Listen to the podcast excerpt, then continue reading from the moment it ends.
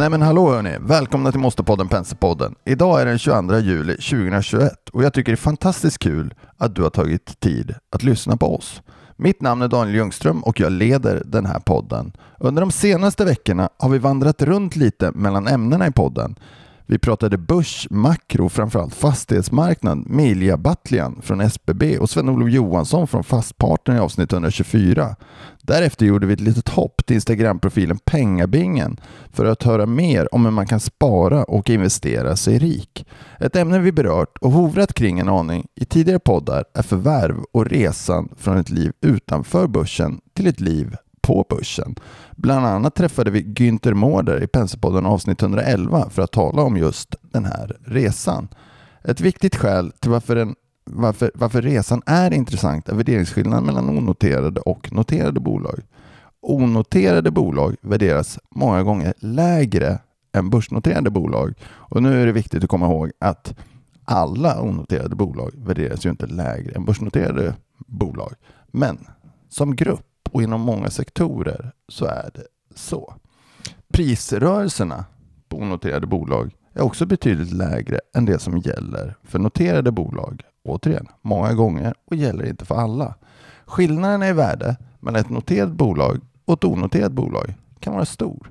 Skillnaden i värde kanske delvis förklaras av hur svårt det är att växa ett bolag så det är moget för börsen. Det finns flera sätt att ta sig till börsen för ett onoterat bolag. Och de vanligaste alternativen det är kanske att göra processen själv eller låta sig förvärvas av ett redan noterat bolag och kanske äga aktier i det ursprungsbolaget. Det finns olika typer av förvärvande bolag. Det finns också olika typer av strategier för att hantera ett förvärvat bolag. Vi kommer inte beröra alla idag, utan idag ska vi fördjupa oss i Instalco. Instalco är ett serieförvärvande bolag noterat på Stockholmsbörsen. Bolaget grundades 2013 och har sedan dess genomfört över 100 förvärv. De förvärvade bolagen lever vidare under eget varumärke. Resan har gått från Sverige ut i Norden och omsättningen har ökat snabbt och trots det har man lyckats behålla sina marginaler. Belöningen har varit betydande sett i aktiekursen och bolaget värderas i skrivande stund till 23 miljarder. Det är verkligen roligt att hälsa bolagets grundare, VD och tillträdande styrelseordförande Per Sjöstrand välkommen till Penserpodden och få möjlighet att fråga mer om hur man gör för att skapa ett sådant bolag.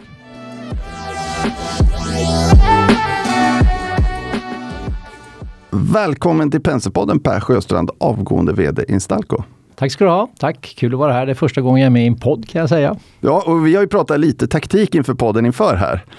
Och, och, en av de sakerna vi faktiskt har pratat om det är att vi inte ska vara för detaljerade. Så att eh, ni kommer inte få höra den detaljerade podden utan kanske lite mer den svepande podden idag. Jag gissar att alla våra lyssnare inte känner dig ännu. De kommer göra det om, om, om 50 minuter men inte riktigt ännu. Om du börjar med att berätta lite kort. Ja, du får ta med tid om du vill. Vem är du? Ja, Per Sjöström som du sa eh, heter jag och norrlänning eh, som hamnade så småningom nere i Göteborg. Eh, pluggade på Chalmers eh, och eh, på bygg, på bygglinjen.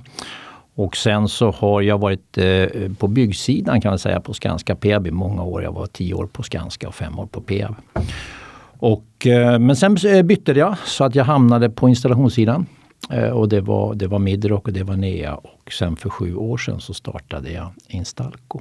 För, för de som inte riktigt förstår då, vad är när du säger installationssidan? Vad innebär ja, det? Ja, det är ju när man installerar egentligen i en byggnad. Det är el och VS och ventilation och allt som egentligen gör att, att, att du kan vistas i byggnaden. Byggaren bygger egentligen bara ett skal.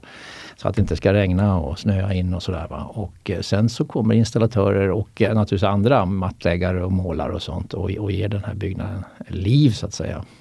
jag, så. Jag, jag, jag, måste få, få göra ett tillägg där. Jag utbildade mig till byggnadsmålare på gymnasiet och det tyckte jag var lite härligt för när byggnadsmålaren kommer till bygget, då, då, ser bygget ofta lite halvdant ut.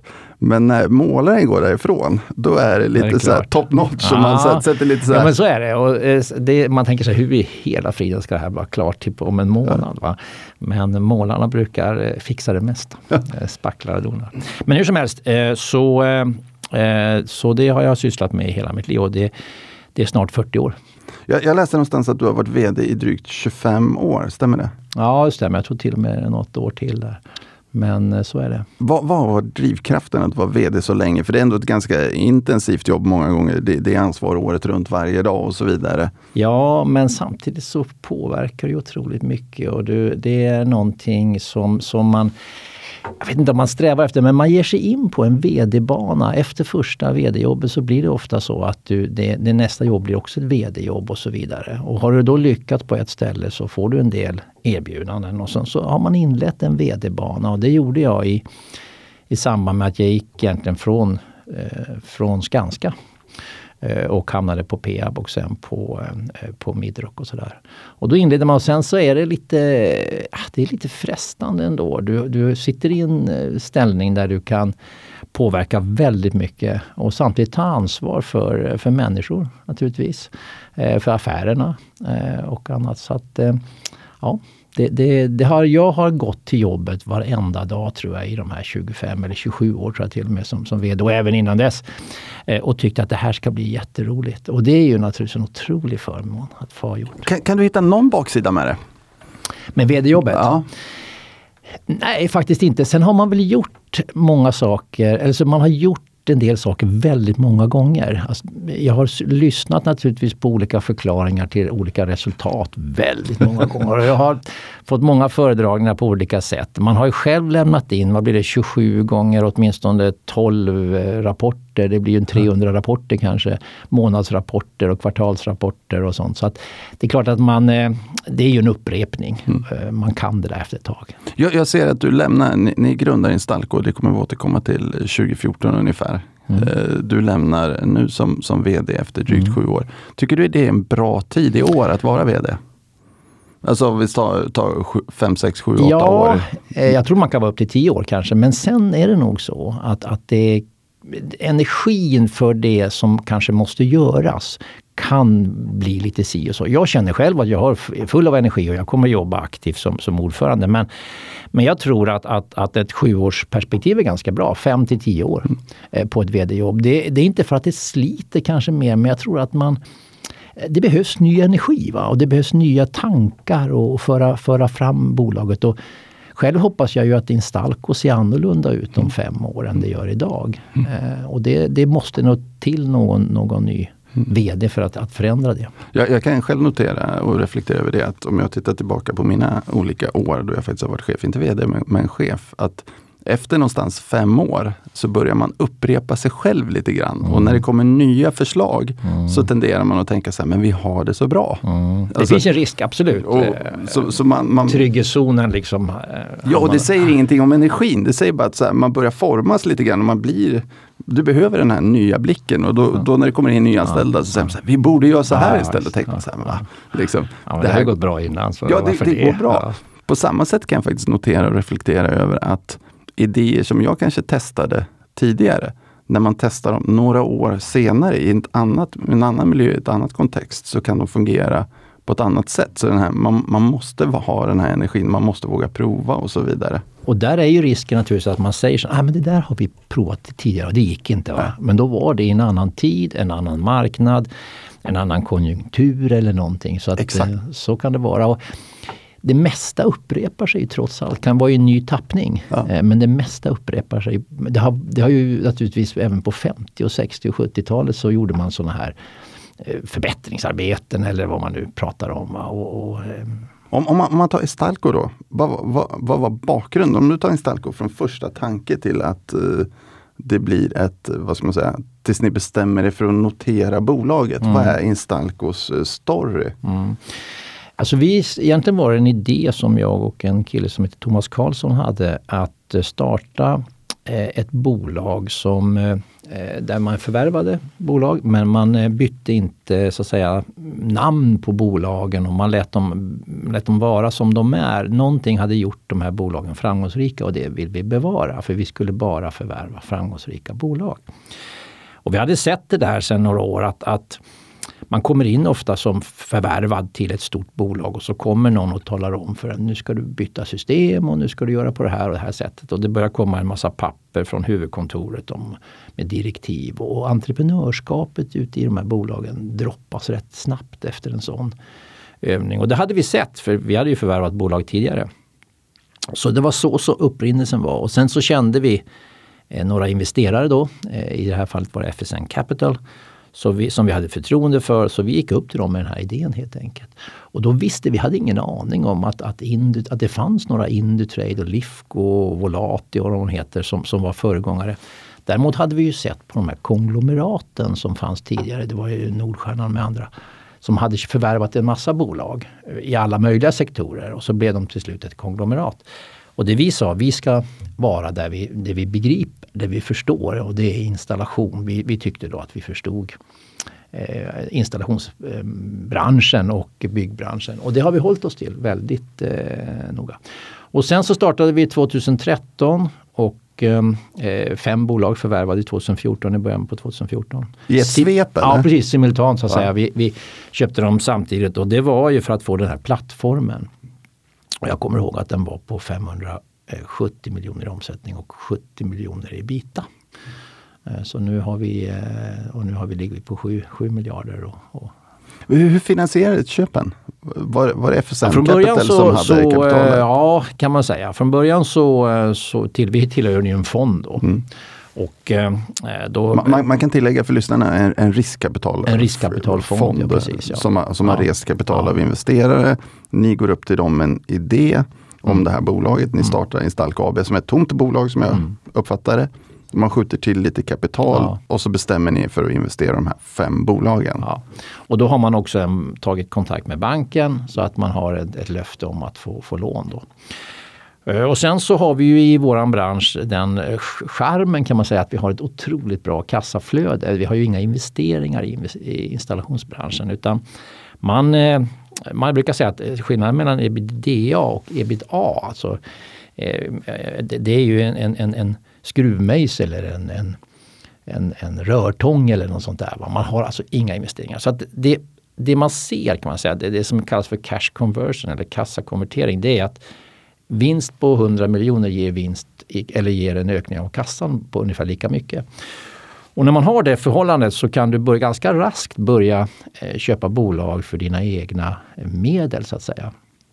Och det lyckas vi. Eh, nu eh, har vi haft ett väldigt högt tempo så vi har ju fått tagit lån också. Ja. Eh, men vi har ett fantastiskt kassaflöde och det, det förvärvar vi bolag för. Och sen den här då att man, man handlar för rimliga multiplar bolag. Så, som, och sen så höll vi på att gneta på på det där och sen sa då FSN efter ett tag, nu vill vi gå ur. Då ägde man ungefär 50 procent. Och det gjorde vi då. I det här fallet så blev det en börsnotering då 2017. Eh, och sen dess har vi varit på, på Nasdaq. Då. Om, om, om man backar bandet till, till 2016 till exempel, och vi, vi kan prata lite mer om det eh, senare. Men då började ni förvärva i Norden. Mm. Hur påverkar det er som ändå är relativt nischad aktör? Mm. Eh, låt vara med en växande mängd mm. bolag, men att också gå vad ska man säga, utanför Sverige. Mm. Eh, ja men det är en bra fråga. Det, vi, det är faktiskt lite, även om man tycker att Finland och, och, Norge är väldigt nära oss och vi förstår dem så kan man säga att det är lite olika. Eh, i den, på den finska marknaden som är lite kärvare, den är, de har ju haft lite sämre ekonomisk utveckling eh, genom åren. Så, men vi, vår affärsetik eh, och vårt sätt att göra affärer är väldigt lika. Eh, där har vi språkligt problem egentligen, eh, engelskan då. Men men, eh, eller problem ska jag inte säga att det är, men, men det är klart att det, det, man måste föra diskussionerna på, på, på engelska. I Norge, som man tycker är väldigt lika oss, eh, där har man en lite annan jag brukar säga att det är mer anglosaxisk eh, sätt att göra affärer. Va? Det är mer kontrakt, det är mer jurister inblandade. Eh, man har en annan, så att säga, man, man, jag skulle vilja säga att man ligger kanske en tio år efter Sverige i Norge. Eh, det här med som vi pratar mycket om partnering, att jobba i partnering. Det vill säga man sätter sig på samma sida bordet som beställaren eller kunden och man hittar lösningar, man gör en budget och så, så jobbar man fram. Den har inte nått den norska marknaden. Så där har vi mera eh, Ja, det är mera, ska vi säga, eh, diskussioner om kontrakt och vad som ingick och inte. Och sådär. Om, om, om man, jag vet, jag vet att numera har ni gjort närmare 90 förvärv. Hur ser en förvärvsprocess ut? Eh, vem, vem flörtar med vem först? Ja. Och, och, och man, man, kanske kan se något snitt ungefär hur det brukar gå till i ert fall. Ja, ja vi har gjort till och med över 100 förvärv nu. Ja. Och, eh, Eh, men som, som det finns egentligen tre vägar som det här kommer upp på. Det ena är ju att vi hittar ett intressant bolag, vi brukar kalla det för strategiskt förvärv. Då, då ringer vi upp och säger vi skulle vilja träffas och, och presentera vår modell och säga om det var intressant. Och många säger då, ja men det låter kul och så här, kom nu på mm. besök. Och så gör vi det och så mm. inleds en dialog. Eh, sen är det ju några som eh, hör av sig.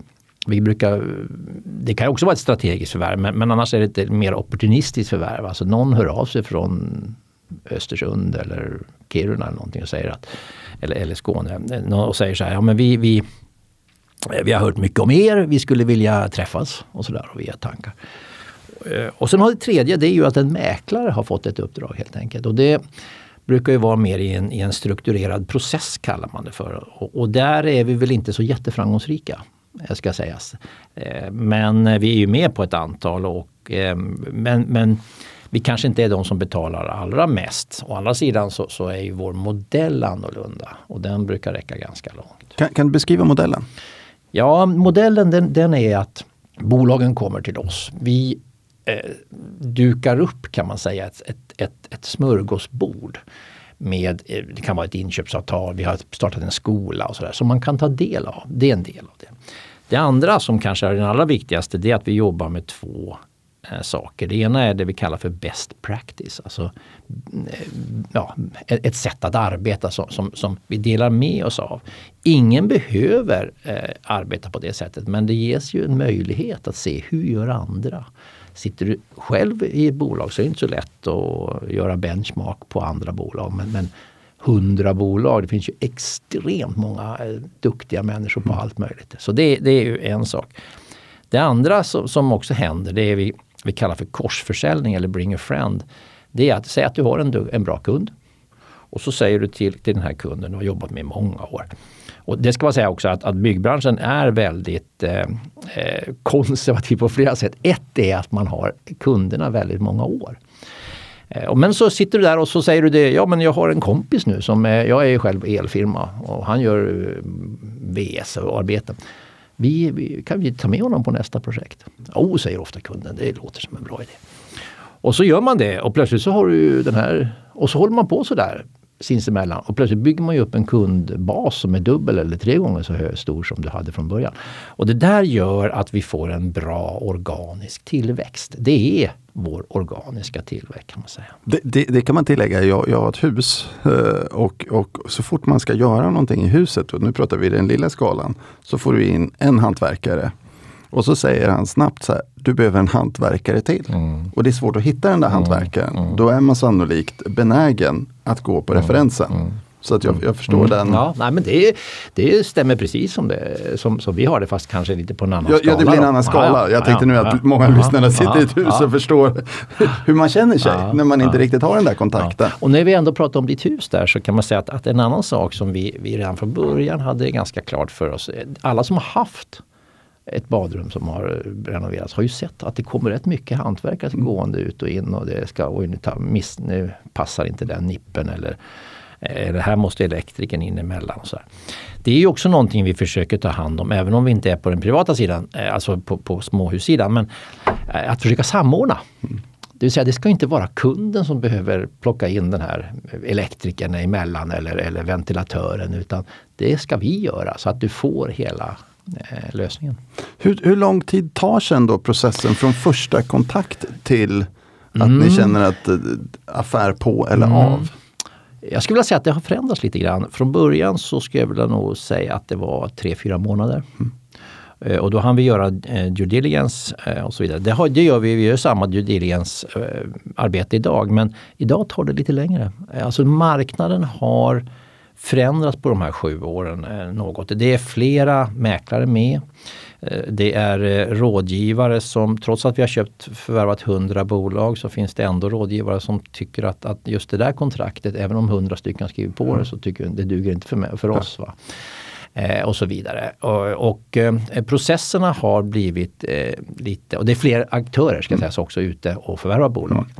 Eh, och det gör att idag tar nog en process minst ett halvår ska jag säga. Mm. Eh, så där har det hänt någonting och kanske upp till ett år. Vi har ju diskussioner ibland i både ett och till och med två år. Mm. Och det kan ju också ha att göra med mognadsgraden hos ledningen. Och ledningens mognadsgrad, det är det vi kallar för moget ledarskap, den är för oss helt avgörande i ett förvärv. Helt avgörande. Hur är det här en lagspelare? Vill man vara med i ett vinnande lag? Va? Kan man passa pucken till en medspelare som står fri eller försöker man att lirka in den själv? Va? Förstår man vad det handlar om att, att vara med i ett lag? Det är eh, centralt i våran filosofi. Om, om, man tar då, om man tar då den här due diligencen. Vad ingår ungefär i mm. due diligence? Det, det, är många gånger relativt små bolag ni förvärvar. Ja.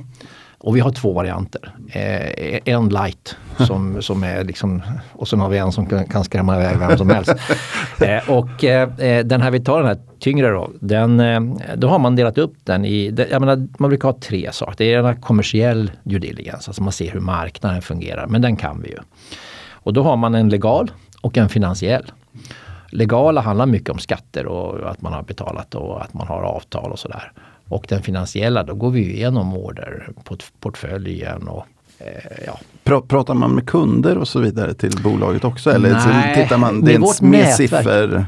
Ja precis, med vårt nätverk som vi har nu med, så känner man nästan mm. alla. Så, ja, nej, men det har jag hört talas om och det där bolaget är bra. Och de har bra management och så. Eh, så att från början så var vi väl lite ute och gjorde såna här, jag vet inte vad uttrycket är, man låtsas, man låtsas vara kund. Mystery shopper. Ja, just det, precis. Va? Eh, men det behöver vi inte göra längre. Nej. Nej. Hur betalar ni? Vi betalar 80% i cash och 20% i aktier. Eller egentligen så betalar vi 100% cash och så återinvesterar man 20% i Instalco-aktier. Då. Alltså det blir ett nytt bolag så att säga? Ja, vi, eh, vi, vi förvärvar 100 av alla bolag. Men ja. ägaren återinvesterar 20 av köpeskillingen i, på nästa nivå. Mm. Alltså det bolag då som mm. är på börsen, Instalco. Mm. Och, och eh, eh, så att man, är, man, kan säga, man kan gå hem och säga det att ja, vi har gått med i Instalco. Jag äger inte bo, bolaget si och så nu, men jag äger en del av Instalco då, å andra sidan. En, en stor del, och, och, det kan vi också återkomma till lite längre fram, men en stor del i er framgångssaga på börsen, som ju nästan till har varit en 45-gradig lutning uppåt, handlar om att ni, ni värderas på ett sätt eh, på börsen. Eh, eller era kassaflöden värderas på ett sätt på börsen och så kan ni förvärva för ett lite lägre pris utanför börsen. Hur har den spreaden, om vi tänker oss skillnaden mellan börsvärdering och onoterad värdering varit under de här åren? Mm. Alltså som det är nu så är det ju en väldigt hög värdering på börsen överhuvudtaget och vi har ju naturligtvis eh, är ju med i den. Man kan säga att eh, från början så stod det väl aktien mer och stampade lite mm. grann ett tag och, och eh, vi tyckte väl att den, den, borde börja röra på sig för vi gjorde ändå kontinuerliga förvärv till en multipel. Vi, vi köper bolag och det är en branschpraxis och det är inte vi som har hittat på, men vi, vi, förhandlar bolag, vi handlar bolag för ungefär fem gånger mm. Eh, ebita. Fem gånger årsvinsten ja, precis. kan man säga för det. Ur ett, ur ett, eh, alltså vi tar tre, de sista ja. tre årens ja. Eh, medelvärde. Och det är klart att vi är värda på börsen mycket mer. Men man ska komma ihåg att ett bolag som vi förvärvar är ju också, står ju och faller ofta med management. Mm. Det är ju en riskpremie som mm. är, som är stor kan mm. man säga. Va? När man sen blir stor som vi och 100 bolag tre länder och, och så, så, så det är klart att då sprider man ju de här eh, riskerna. Och ett av de, de, de sakerna, vi har ju, vi byter ju management vi också mm. som, som vilket bolag som helst. Men eh, med den här stora, eh, alltså många bolag så hittar vi väldigt många duktiga efterträdare.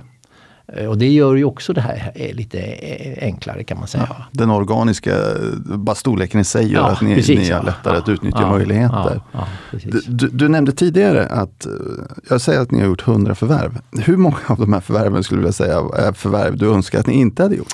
Jag brukar säga, jag får lägga till något någon gång då och då, men, men jag brukar säga att det är fyra förvärv. som jag ångrar helt enkelt, eller som, som vi ångrar. Och vi har dem i, i alla tre länderna. Eh, ett, eh, eller två i Sverige kanske.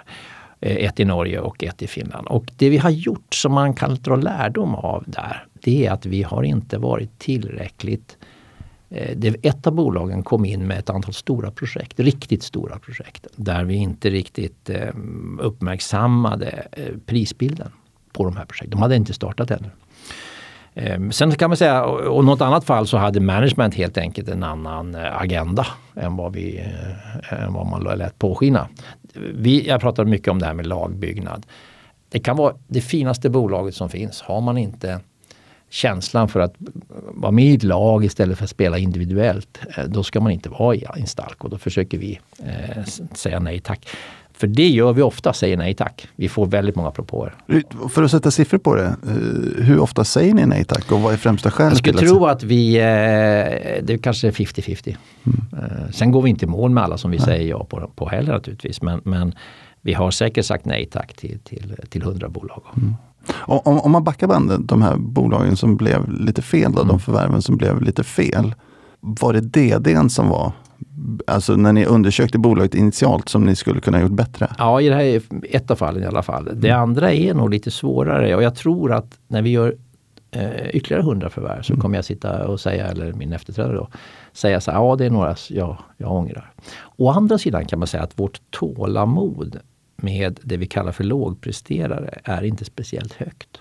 Det går inte att ha, det är lite grann som den här korgen med äpplen. Va? Det, får, det får inte finnas några några liksom lite mera ruttna äpplen kan jag säga, men även om, om, om man, kan, ehm, eh, man kan diskutera vad som, är, vad, vad som det är. Men den övriga, det övriga gänget i laget accepterar egentligen inte att du inte gör ditt, eh, som ditt arbete. Det är precis som i ett hockeylag eller ett fotbollslag. Va?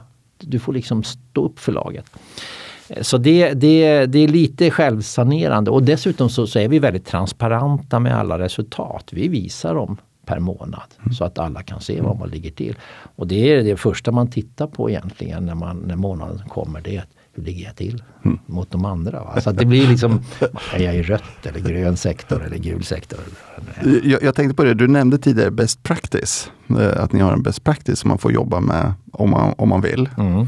Om, om det inte går så bra och man vill jobba lite som man vill. Är det best practice ni kommer vad ska man säga, föreslå för bolaget med lite utmaningar att titta på? Exakt. Och eh, sen ska vi också, man också komma ihåg att jag tror det är väldigt viktigt för alla bolagen att de känslan är att jag menar, hela, hela vår ledning, koncernledning, består ju av eh, ska säga, VD som har, har haft bolag.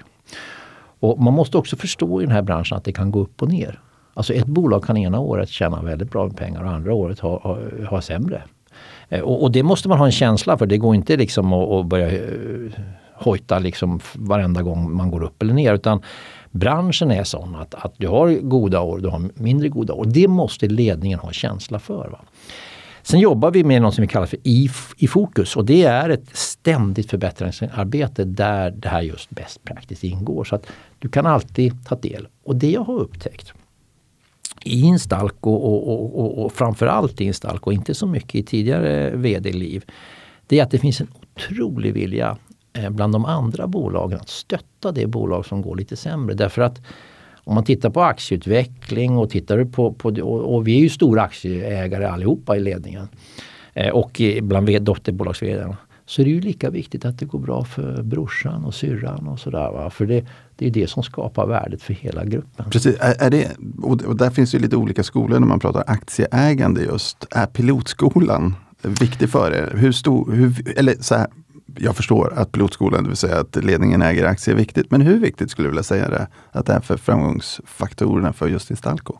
Jag tror att det betyder otroligt mycket det pratas om det och man lever med det och man gläds åt det och så kanske åt andra hållet också när det går, går ner. Men, men, men, man lever väldigt mycket för det. Jag tror att det betyder väldigt mycket för lagkänslan och det är väl också som, som att jämföra med något, något idrottslag att där man har så att säga en, en, en gemensam resultat eh, bonus om man vinner serien eller eh, SM-guld eller något sånt där. Va?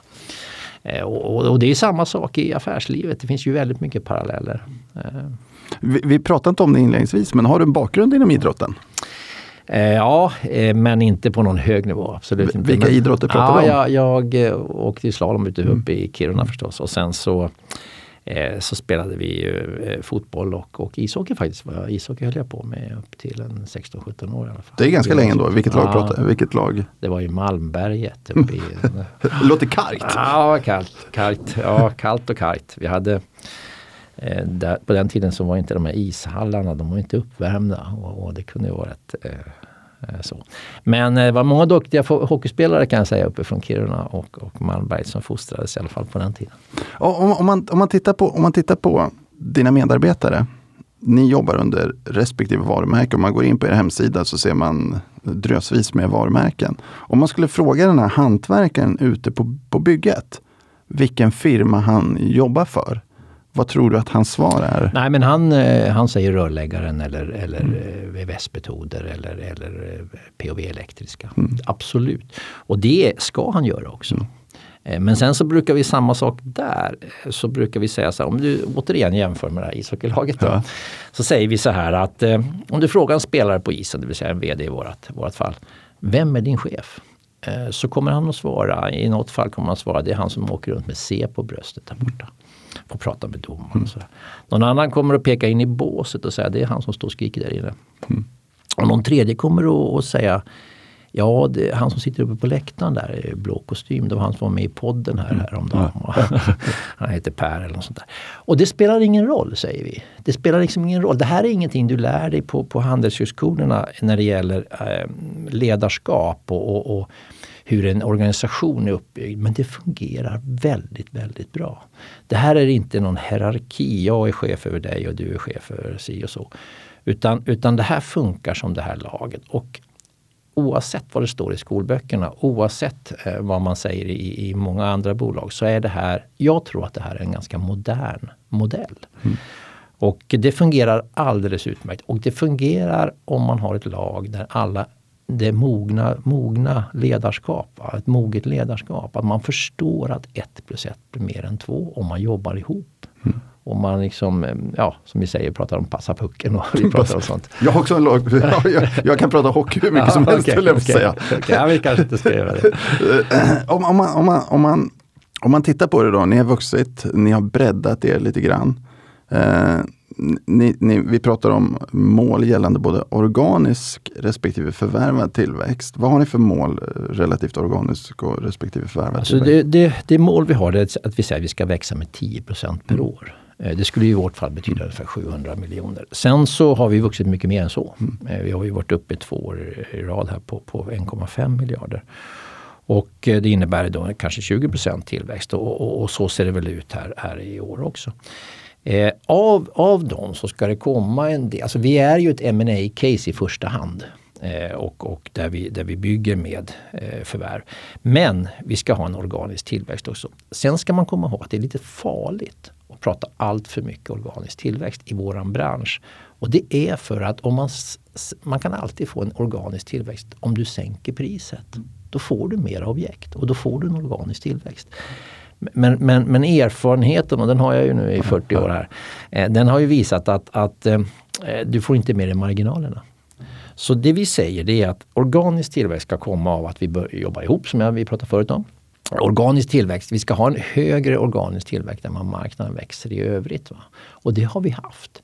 Sen kan man inte se det på en kvart, ett kvartal, det kan svänga både på plus och minus. Men, men över tid ska vi ha en högre organisk eh, tillväxt än marknaden. Och det, sett då i, i siffror så blir det en eh, 3 5 procent i princip. Jag tänkte säga det, vad är marknaden? Ja, när, du refererar till marknaden, vad, vad, vad, tänker du på som, som marknaden? Ja, det är allt som egentligen byggs inom det vi håller på med. Det är ju då eh, inte minst då eh, offentliga byggnader eh, naturligtvis. Eh, sjukhus, det kan vara allt möjligt. Det kan, vi bygger mycket lägenheter. Mm. Eh, vi, vi, vi, eh, ja som du sa, eh, vi, det är köpcentra och det är kontor har varit med mycket också. Hur, hur stora kan ni bli? Hur, hur, länge kan den här vad ska man säga, förvärvsmaskinen mm. liksom mm. växa på samma sätt? Om, om vi, jag, jag noterar att ni, ni pratar lite Europa och så vidare. Mm. Men om man tar i Sverige till exempel, mm. blir marknaden mm. mättad?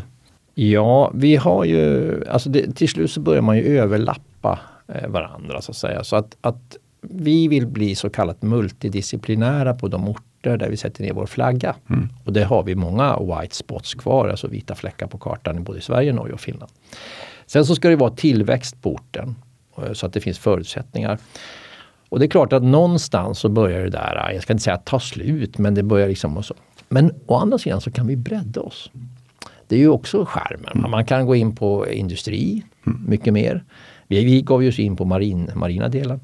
Eh, man kan gå in på mycket som vi inte är så jättestarka på, säkerhet och så vidare. Så det finns, du kan bredda dig väldigt mycket. En duktig, till exempel elektriker, kan ena, ena eh, ja, man kan göra väldigt mycket. Man kan vara på, på både på industrin och, och på annat. Eh, och man kan också jobba med, med, med, närliggande områden, alltså typ säkerhet och övervakning och sånt där. Vår bedömning är väl att Norden, de tre länderna, där kan vi, vi kan nog eh, ligga runt en 11-12 miljarder eh, i Norden. Det, det, det, och, och vad är det nu? Vad är siffran nu? Sju. Sju. Mm. Mm. Eh, och, och så, så det finns en ordentlig potential kvar. Sen kommer vi och håller på att titta på andra länder. Mm. Danmark känns ju naturligt, va? att man inte liksom kliver över Danmark och ner. Och sen, har, sen får vi en del propåer från, från, eh, från andra länder också. Så, så, så, det finns egentligen två tillväxtspår här. Dels att bredda, dels hitta lite, eller tre kanske man kan säga då. Dels hitta lite nya white spots, nya orter att etablera sig i. Dels att eh, bredda produktportföljen i de orterna där man finns och där man har tillväxt och så vidare. Och dels att blicka li, lite, lite bortanför. bortanför ja. ett, ett, spännande spår som vi har eh, kopplat in på nu eh, det är ju, vi har ju 200 konsulter idag. Mm. Och det har vi tagit på ett, mindre än ett år så har vi vuxit egentligen från, från ett fåtal till över 200 och den resan kommer fortsätta. Den eh, är också spännande därför att den eh, ger så mycket mer. Den, eh, vi får med oss den här närheten till kunderna. Vi får med oss den här möjligheten att, att kombinera en mer kanske teoretisk kompetens med en mer praktisk. Och, och, vi kommer sitta betydligt närmare kunderna i väldigt många projekt därför att vi, vi har den här förmågan och vi kan säga just till kunderna som, som, som vi pratade förut om i det här huset som du äger. Att ja, men vi, vi tar både projekteringen och, och installationen därför att vi har det här inhouse. vi tror väldigt mycket på det här. Eh, och vi växer så det knakar. Det är oerhört spännande. Eh, jag tror att vi kommer att vara eh, vi är 200 konsulter och jag tror vi kommer att vara eller betydligt fler här om några år. Och det, det, är också en sån här grej som breddar. Och det är inte bara att det är två eller tre eller 400 konsulter. Utan de för ju med sig också väldigt mycket eh, kompetens, energi och inte minst relationer med, med våra kunder. Ni, ni har ju varit väldigt mycket på köpsidan.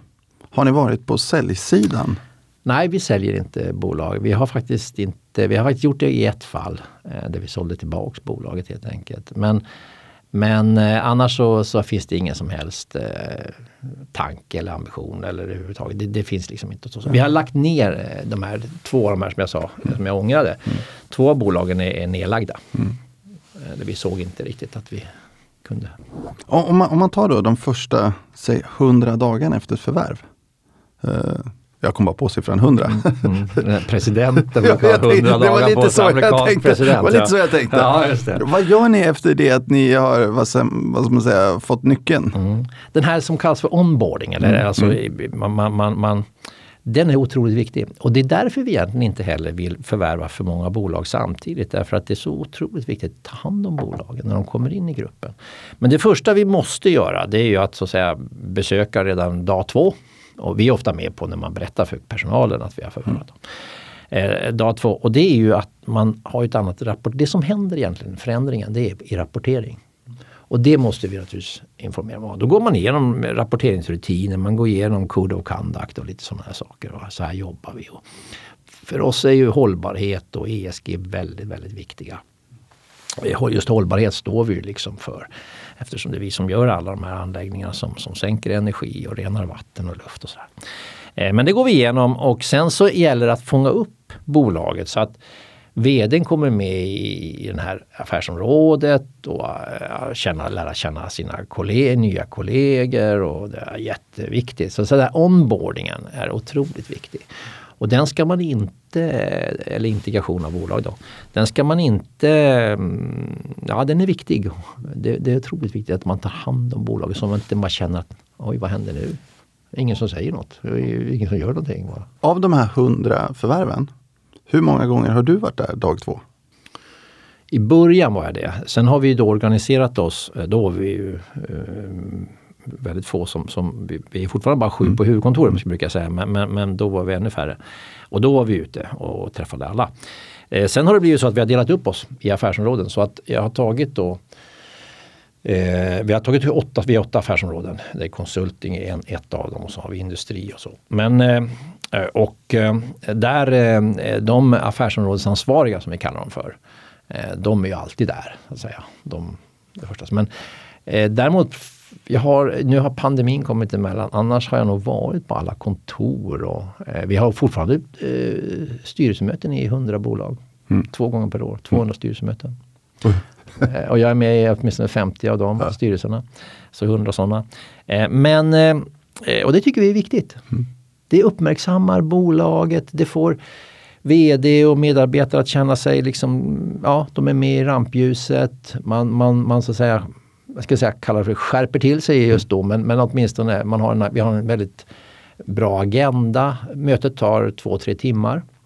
Eh, och vi får en bra genomlysning av, av bolaget och det är en del liksom av våra att säkerställa att bolaget funkar. Så, som, styrelsen består då av, om inte jag, jag är med 50 som jag sa, men, men sen är det affärsområdesansvariga. Men har vi också plockat med från andra eh, bolag. Eh, så att det sitter vd från andra bolag med. Och det är också väldigt vitaminer, injekterat, alltså man, man, får en bra, man, man, man oj, här, och det har att göra mycket med best practice. Eh, plus att de kommer att föra in naturligtvis energi. Va? Det var lite intressant. Jag har faktiskt inte hört, eh, jag försöker tänka på, på, på bolagsstyrelse just nu, men, men det är ändå lite ovanligt. Mm. Det brukar ju vara management, mm. alltså vd eller mm. någon förvärvsansvarig, mm. ekonomichefen och så vidare som sitter med. Men inte så mycket dotterbolagschefer som, som överlappar. Ja. Jag tycker det är bra och sen är de ju de är rätt tuffa mot varandra kan man säga. Det, det jag förstår det. Ja. Eh, så att eh, jag tycker det är bra. Om man, om man tar din egen karriär nu då. Du, du avgår eh, som VD, blir ordförande istället ja. under en liten pågående process här. Mm. Varför gör du det? Varför gör ni det skiftet? Eh, vi pratade om det tidigt, sjuårsperspektivet kanske. Eh, sen så eh, börjar det ju egentligen i, i eller längre upp med, mm. vi har ju Olle Erlén som styrelseordförande, för mm. detta NCC-chef. Eh, vi eh, och eh, Olle har väl sagt någon gång att han har passerat ett annat magiskt grej, magisk mm. gräns och sagt att, att jag är väl snart i läge att jag vill trappa ner. Mm. Och då, då tycker vi att det är viktigt att, att den här successionen fungerar och vår affärsidé. Och jag ska inte säga att, att inte man skulle kunna plocka in någon, någon, någon extern. Det, det, går också. Och man överdriver alltid sin egen mm. betydelse. Så, där, så man ska inte alls tro det. Jag tror den är jättestor. Eh, men, men, så här, men däremot så, så, för att säkerställa kontinuitet och det vi tycker funkar väldigt bra så tycker vi det här är en bra lösning nu. Mm. Eh, och, och, själv fyller jag 64 nästa gång. En vacker dag så, så kommer någon och säger nu per dags och, kanske att röra på sig. Kanske bäst att man, man gör det med egen vilja. Då. Vi tycker det här är bra. Sen har vi gjort en ansvarsfördelning, eh, jag och min efterträdare Robin då, Boeman. Eh, lite grann att, att jag med min långa branscherfarenhet får väl ta hand om vissa sådana saker. Mm. Och, och, Robin är, blir ju chef och, och, och eh, VD då och ska föra det här vidare.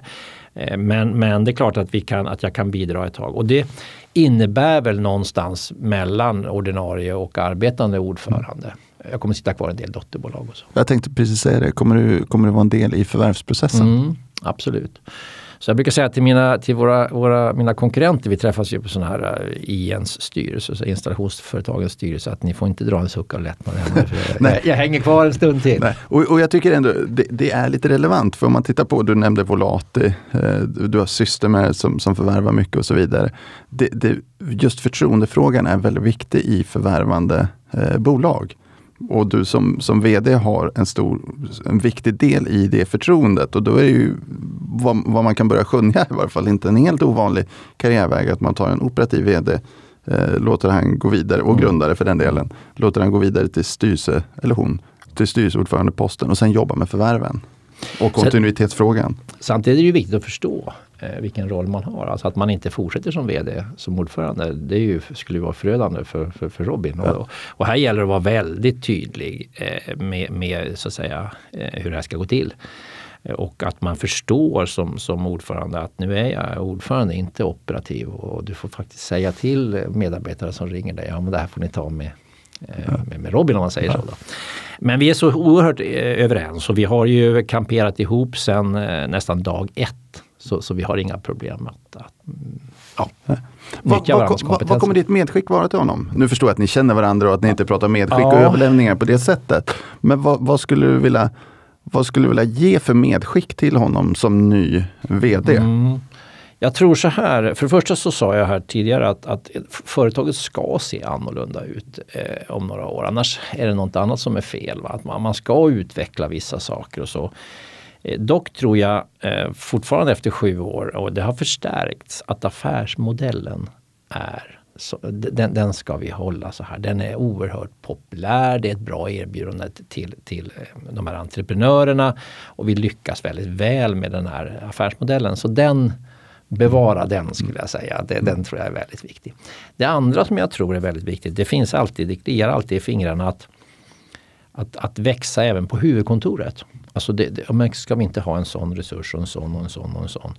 Och till slut så, så får man en, en en, en, en, mycket medarbetare som just börjar med att, att, att för att, så att säga, motivera sig själva så börjar man skicka ut de här som jag kallar för papperna. Då. Det är lite slarvigt. Va? Men, men ska vi inte göra det här? Ska vi inte göra det här? Ska vi inte ta in uppgifter på det och sådär.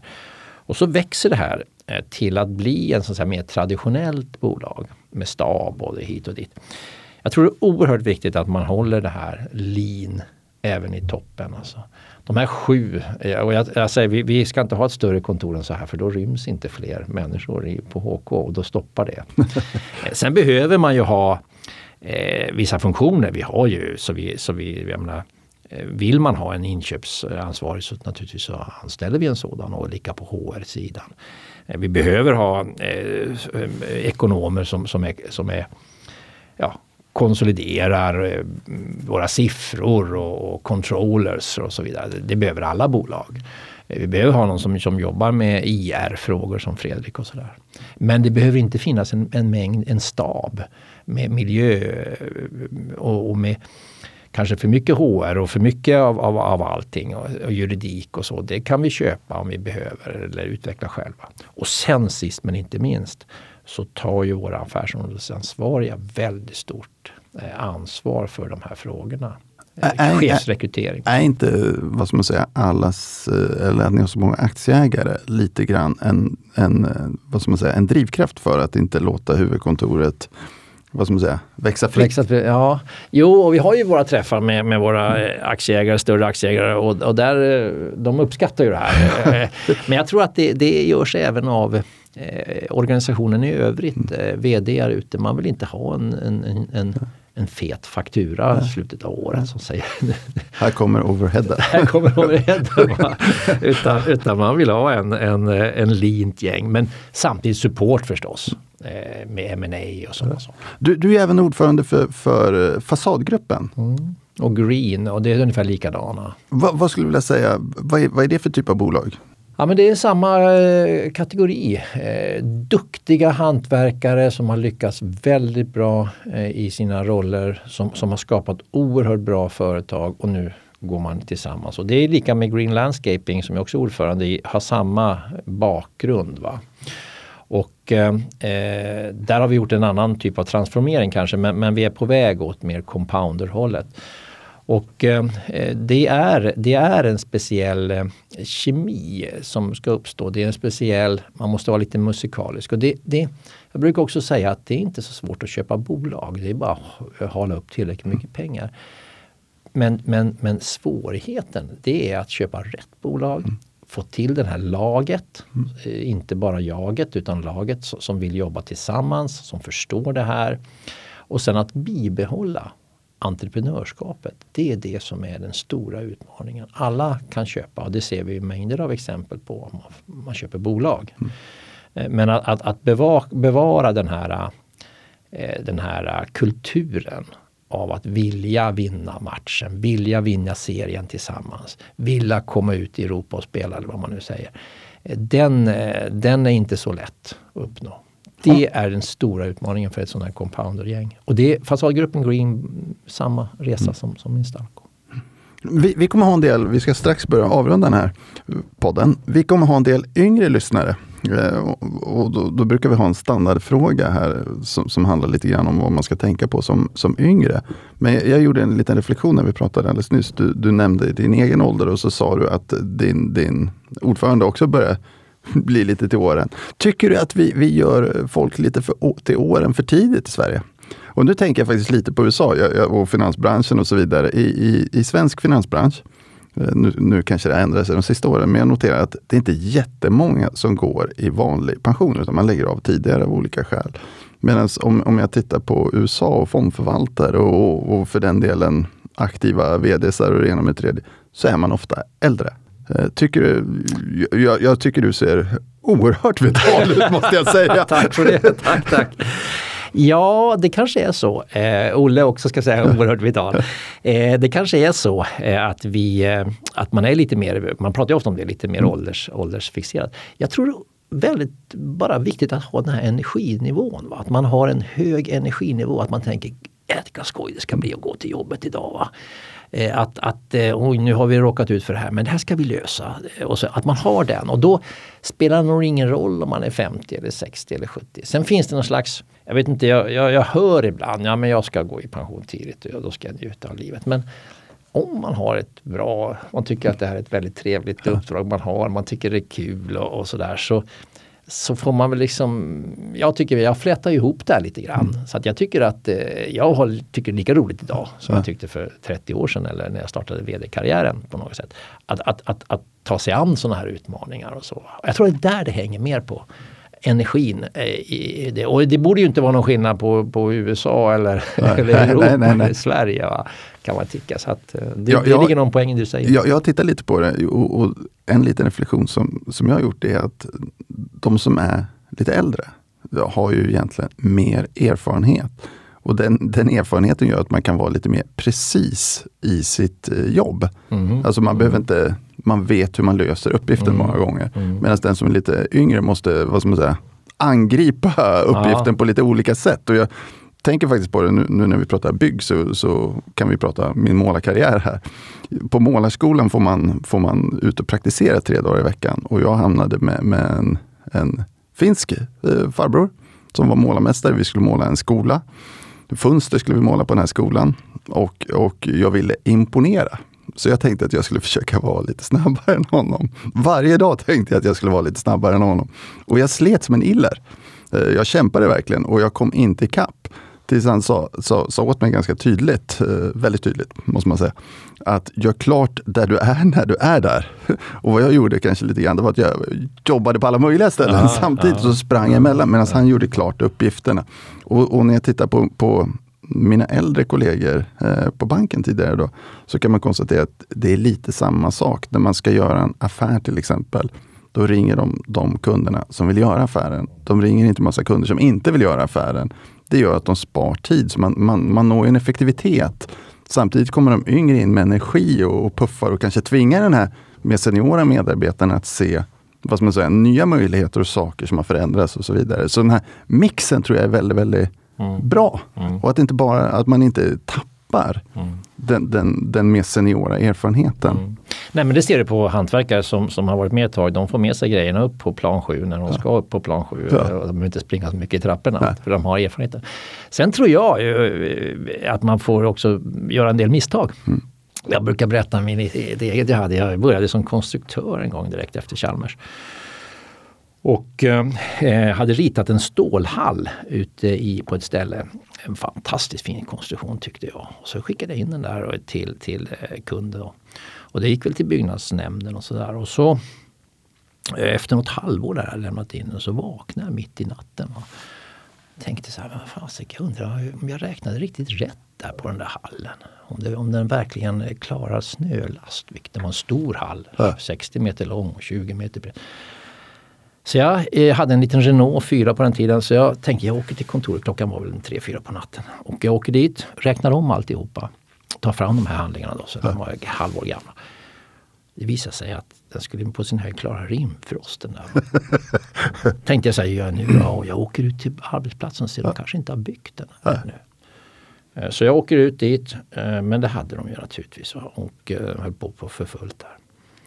Och så kommer en kille fram till mig, jag står där, jag är 25 eller 26 eller vad år. Och så säger han så ja, sa han, vet jag har jobbat med stål, han var lite finsk den här. Eller finne. Jag har jobbat med stål i 30 30 år sa han. Men någon så här jävla slankt har jag aldrig sett.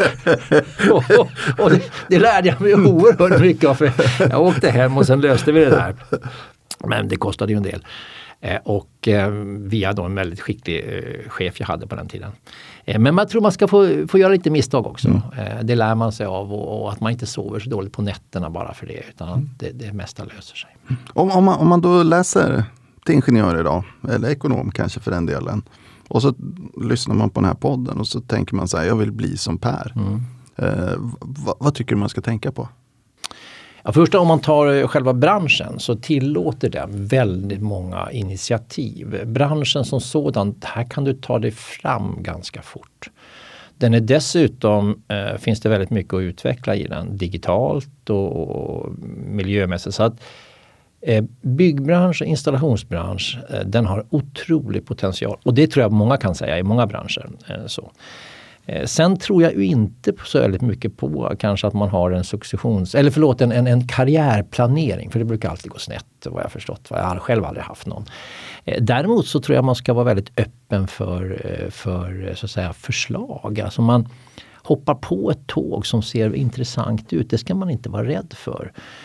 Det ger ofta någon, någon det. Och sen som, som människa, då tror jag bara om man nu ska ge sig in i en vd-karriär eller det behöver inte vara vd, det kan vara chef på något annat sätt. Om man vill ge sig in i en chefskarriär. Dels så ska man vara nyfiken, dels så ska man ha den här energin. Eh, annars kan man ju, det finns ju andra alternativa karriärer som är minst lika spännande som en, en, en chefskarriär. Så det ska man komma ihåg. Och där man kan göra gott ifrån sig. Men om man, om man ska följa det här Eh, då, då ska man nog vara mycket energi, tycka att det, att det man ger sig in på är roligt. Det här är kul. Va? Och sen inte rädd att tordas. Det vill säga mod att tordas. Va? Att modet att eh, eh, våga på något nytt kanske eller ta på sig en uppgift som kanske var att måla de här fönstren snabbare än, än en erfaren kollega. Va?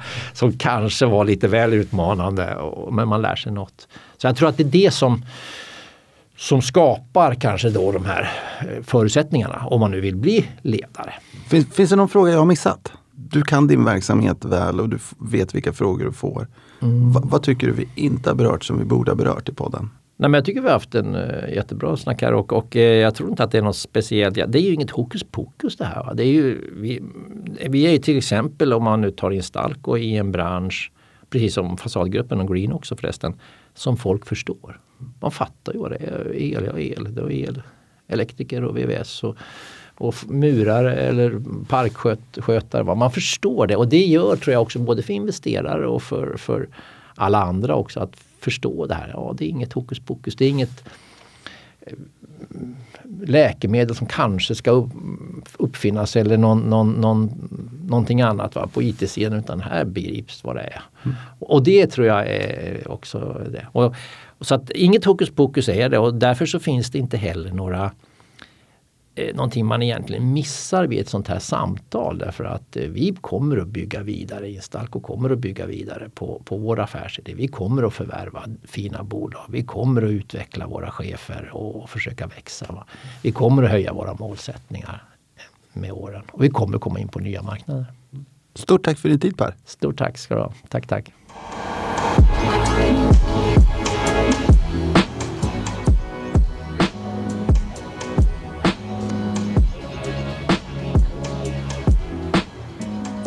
Denna podcast är utgiven av Erik Penser Bank och är avsedd att marknadsföra bankens tjänster.